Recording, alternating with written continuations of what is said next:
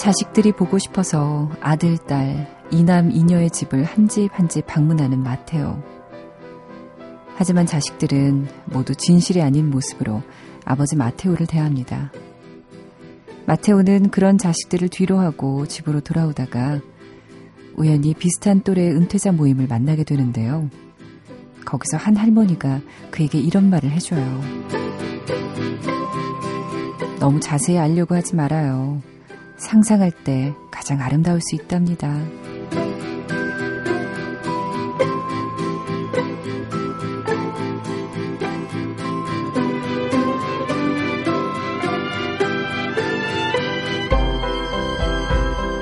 손정은의 영화는 영화다.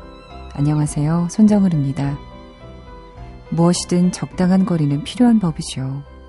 사람 사이는 더더욱 그런 것 같아요.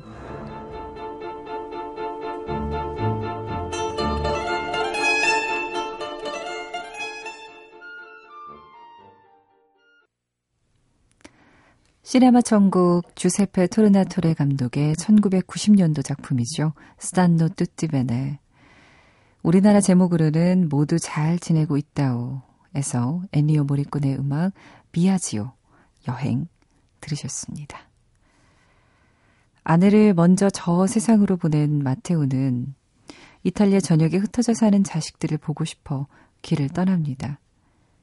그런데 자식들은 마테오가 생각한 만큼 행복하지가 않아요. 게다가 홀로 되신 아버지를 위해서 자식들 모두 행복한 척, 성공한 척 연기를 하는데요. 우연히 모든 사실을 알게 된 마테오는 쓸쓸히 집으로 돌아옵니다. 그 길에 은퇴자 모임에 합류하게 되고요. 그 모임의 한 할머니로부터 이런 위로를 받아요. 너무 자세히 알려고 하지 말아요. 가까이서 보지 않을 때가 행복할 수 있어요. 상상할 때 가장 아름다울 수 있답니다. 사람 사이는요, 어느 정도 거리가 있어야 해요. 너무 가까우면 왜곡될 수 있고, 또 너무 멀면 오해하기가 쉽죠. 적당한 거리는 서로에 대한 예의를 지키면서 관계를 오래 지속시키는 방법인 것 같습니다. 예전에 철들기 전에는 친구에 대해서 하나라도 더 알고 싶고 가까이 하고 싶고 그래서 처음부터 너무 가까이 가다가 결국 관계를 망치게 되는 일이 많이 있었어요. 근데 어느 순간 저도 그런 생각 들더라고요. 어느 정도 거리를 두고 관계를 유지해야 그 관계가 오래 잘 갈 수 있다는 사실을요.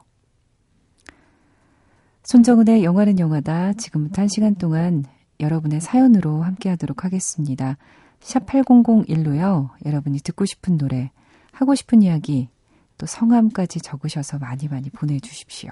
샵 8001이에요. 짧은 문자는 50원, 긴 문자는 100원의 정보 이용료가 듭니다. 인터넷 미니, 스마트폰 앱 미니, 그리고 SNS는 무비 이스 무비로 팔로잉 하셔서 많이 보내주십시오. 1115님, 무심결에 잡힌 주파수의 방송 듣고 있네요. 제주도 놀러 오셨다고 텐트 안에서 듣고 있습니다. 하시면서 며칠 전에 보내셨는데, 아, 이 곡을 들려드려야지, 드려야지 하면서 시간이 좀 흘렀어요. 음, 오늘은 드디어 띄워드립니다. 여인의 향기에 나오는 탱고 음악 부탁해요 하셨는데, 지금 꼭 듣고 계셨으면 좋겠네요. 탱고 프로젝트로 여러분 많이 들으셨을 텐데, 오늘은 원곡 들어볼게요. 깔로스 가르데르입니다. 아르헨티나의 국민적 영웅격인 탱고 뮤지션이자 작곡가 겸 배우죠. 깔로스 가르델. 어, 그에 의해서 1935년에 처음 만들어진 곡이 바로 부어우나 까베자인데요. 안타깝게도 이 노래를 발표한 35년, 바로 그 해에 그는 비행기 사고로 사망하게 됩니다. 지금 띄워드릴게요. 카를로스 가르델의 포르우나 까베자.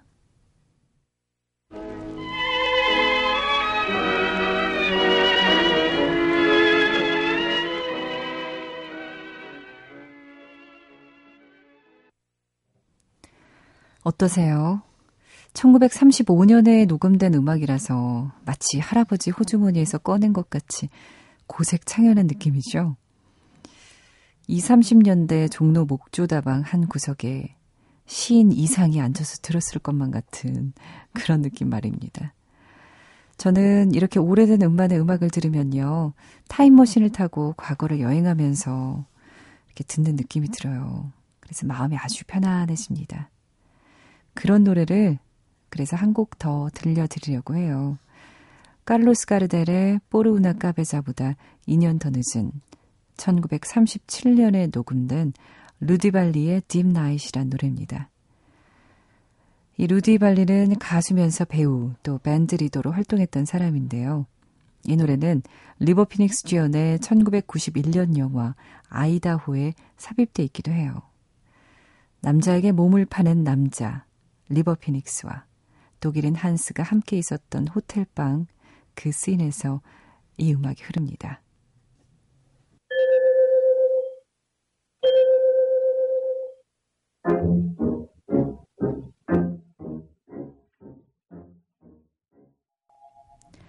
영화 아이다호에서 루디발리의 Deep Night 띄워드렸습니다. 손정은의 영화는 영화다 함께하고 계십니다. 자, 레디! 영화는 액션! 내가 돈이 아까워서 그런 게 아니라 아, 그렇잖아. 그 돈 몇 푼 줘봐. 그게 무슨 소용이겠어. 사람이 그 사람 노릇하게 만들어준 게 유치해서 유치원 다니고 유치하다고 유치장 갈 뻔했습니다.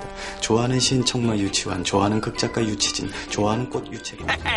Caro dove ti presento Charlie Parker Charlie Parker 브리브도도 브리브리브도도도도 브리브도도 브리브도도도도 너 내가 마음에 안 드는구나.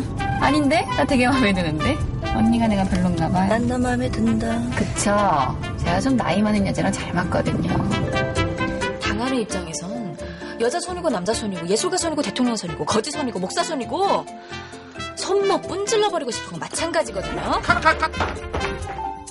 영화는 수다다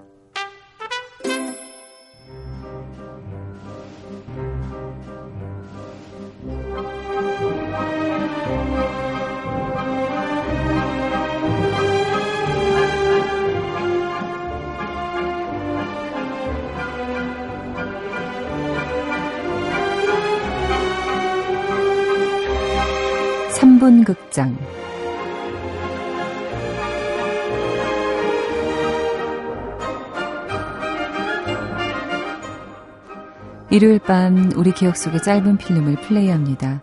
다시 보고 싶은 영화의 한 장면, 기억에 남아있는 영화 속의 그 장면을 들려드리는 3분 극장 시간이에요.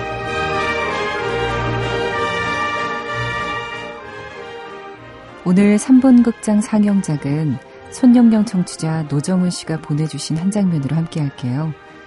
이 영화 10여 년 전에 처음 개봉했는데 올 4월에 재개봉해서 다시 보신 분들도 많았죠.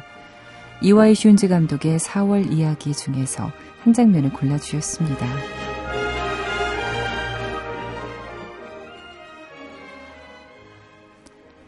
소나기가 자주 오는 요즘 비를 피해 달리다 문득 4월 이야기 마지막 장면이 생각났어요.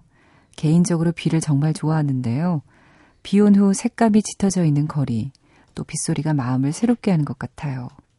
4월 이야기의 여주인공도 비가 오는 장면에서야 처음 적극적인 모습을 보이잖아요. 그때 영상과 피아노 음악도 참 좋았는데, 이 장면 3분은 넘겠죠? 라고 보내셨네요. 홋카이도를 떠나 도쿄에 있는 대학에 입학한 우즈키는 서점 한 곳을 매일 찾아갑니다. 이유는 고등학교 때 몰래 짝사랑했던 선배가 그 서점에서 일하고 있기 때문이었죠. 매일 말 한마디 못하고 돌아가던 그녀는 처음으로 말을 걸고 선배도 그녀를 알아봐요. 그리고 아주 짧은 인사를 나눈 후에 서점을 막 나오는데 때마침 비가 쏟아집니다. 그녀는 말해요. 야마자키 선배, 우산 하나 빌릴 수 있을까요? 선배는 서점 손님들이 깜빡 잊고 가게에 두고 간 우산들을 가져와서 그녀에게 건넵니다. 그녀는 주인을은 우산들 중에서 빨간색 우산을 꺼내들죠. 그런데 부서진 우산이에요. 선배는 부서진 우산을 쓰고 가는 그녀를 불러 세우더니 남은 우산을 하나씩 펼쳐봐요. 그런데 그 우산들도 다 부서져 있고요. 멀쩡한 우산이 하나도 없네요. 그러면 그녀는 웃으면서 이걸로 괜찮아요. 하더니 못다한 말을 꺼내놓기 시작합니다. 선배, 아직도 밴드 하세요? 그리고는 잠시 머뭇거리더니 나는 이거 돌려드릴게요. 고백하려나 보다 싶은 그 순간 그녀의 한마디. 이거 돌려드릴게요. 이 말이 미소 짓게 했었던 그 장면. 빗기류에 마주보고 서 있는 두 사람의 설렘이 전해지던 장면 들어보겠습니다. 4월 이야기의 한 장면입니다. 상영 시작할게요.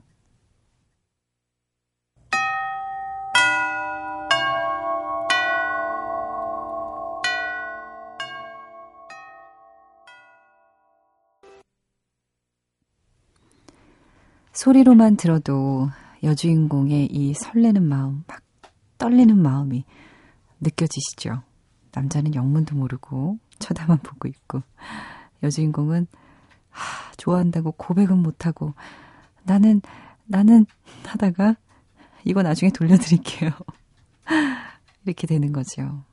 정말 풋풋한 첫사랑의 설렘을 이야기한 영화 4월 이야기였습니다. 여주인공 마츠 타카코의 피아노 연주로요. April Front 띄워드렸어요. 사연 보내주신 노정훈님께 맥스무비에서 제공하는 예매권 2장 보내드릴게요. 고맙습니다.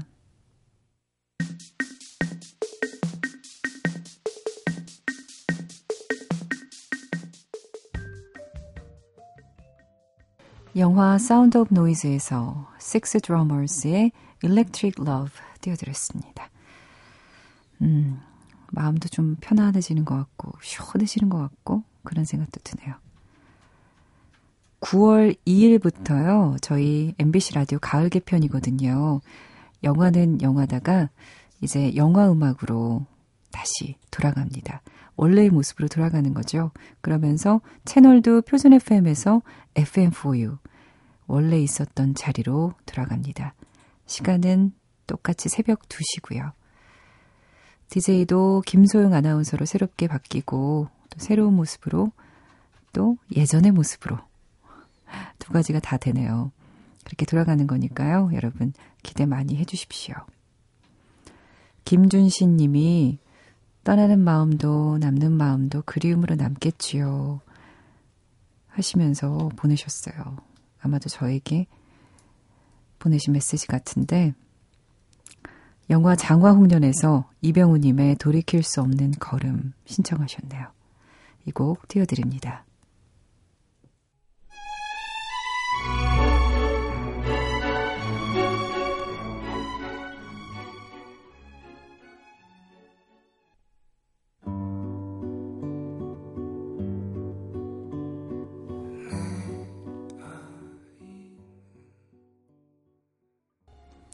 영화 장화홍련에서 돌이킬 수 없는 걸음 오리지널 사운드 트랙 들려드렸고요. 이 영화의 엔딩에서 이 곡이 흐르는데 굉장히 인상적이었어요. 좀 충격적인 내용이기도 했고요. 그리고 이어서 들으신 곡이요. 이 연주에 가사를 붙인 곡입니다. 장재형의 자장가 띄워드렸어요.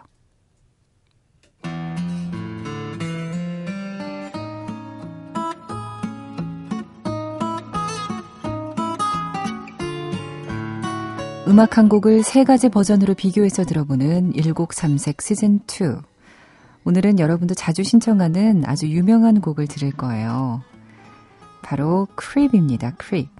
영국 밴드 Radiohead의 최초 히트곡이자 최고의 히트곡이라고 할 수 있죠. 90년대에 청춘을 보낸 많은 사람들에게 마치 자기 세대의 주제가처럼 느껴질 만큼 각별히 사랑받은 노래입니다.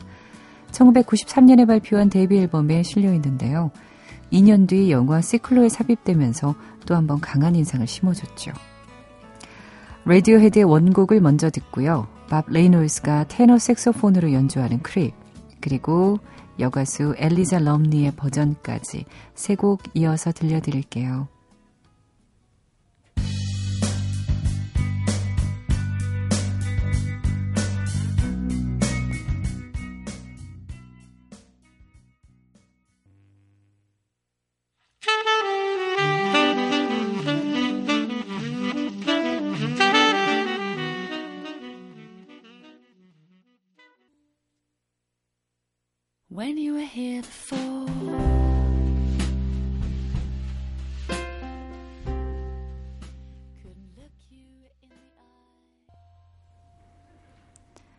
첫 번째 음악은 1995년 영화 시클로에 삽입되기도 했었습니다. Radiohead의 Creep 원곡이죠. 이 시클로 트란 안홍 감독이 연출하고 양조위가 출연한 영화죠. 1995년 베니스 영화제에서 황금 사자상을 받은 이 영화. 국내에 개봉한 덕분에 Creep이란 노래, 또 Radiohead라는 밴드를 처음 알게 된 분들도 많으실 겁니다. 영화 속의 댄스 클럽 장면에 이 노래가 나옵니다. 그리고 두 번째로 들으시는 곡은 들으신 곡은 밥 레이놀스의 Creep이었는데 테너 색소폰 연주였죠. 2012년 여러 재즈 아티스트들이 Radiohead의 곡들로만 구성된 두 장짜리 헌정 앨범을 발표했었어요. 여기에 Creep이 당연히 실려 있었죠. 13살 때부터 색소폰을 불기 시작한 재즈 색소포니스트예요. 밥 레이놀스가 이 Creep을 연주했습니다. 조금은 특이한 색소폰 연주를 듣지 않았을까 싶어요. 마지막 곡이 엘리자 럼리의 Creep이었습니다. 영국의 뮤지컬 배우 출신이라는 이력 말고는 거의 알려진 게 없는 가수예요. 엘리자 럼리. 그녀가 Radiohead의 곡들만 다시 불러서 2007년에 음반을 발매했는데요. 발매하자마자 iTunes 재즈 차트 1위에 오를 정도로 큰 반향을 불러일으켰어요. Creep을 이렇게도 부를 수 있다는 게 놀랍지 않으세요? Radiohead의 내지르고 토해내는 그 느낌과는 전혀 다른 속삭이듯이 또는 유혹하듯이 부르는 Creep. 이 크립도 참 매력 있지 않았을까 싶습니다. 손정은의 영화는 영화다. 어느덧 마지막 곡을 들을 시간입니다. 이한길님의 신청곡으로 하려고 합니다. 이한길님이 제천 국제음악영화제 갔다 오셨죠. 또 저희 알라딘에도 방문하셔서 얼굴도 봤었습니다.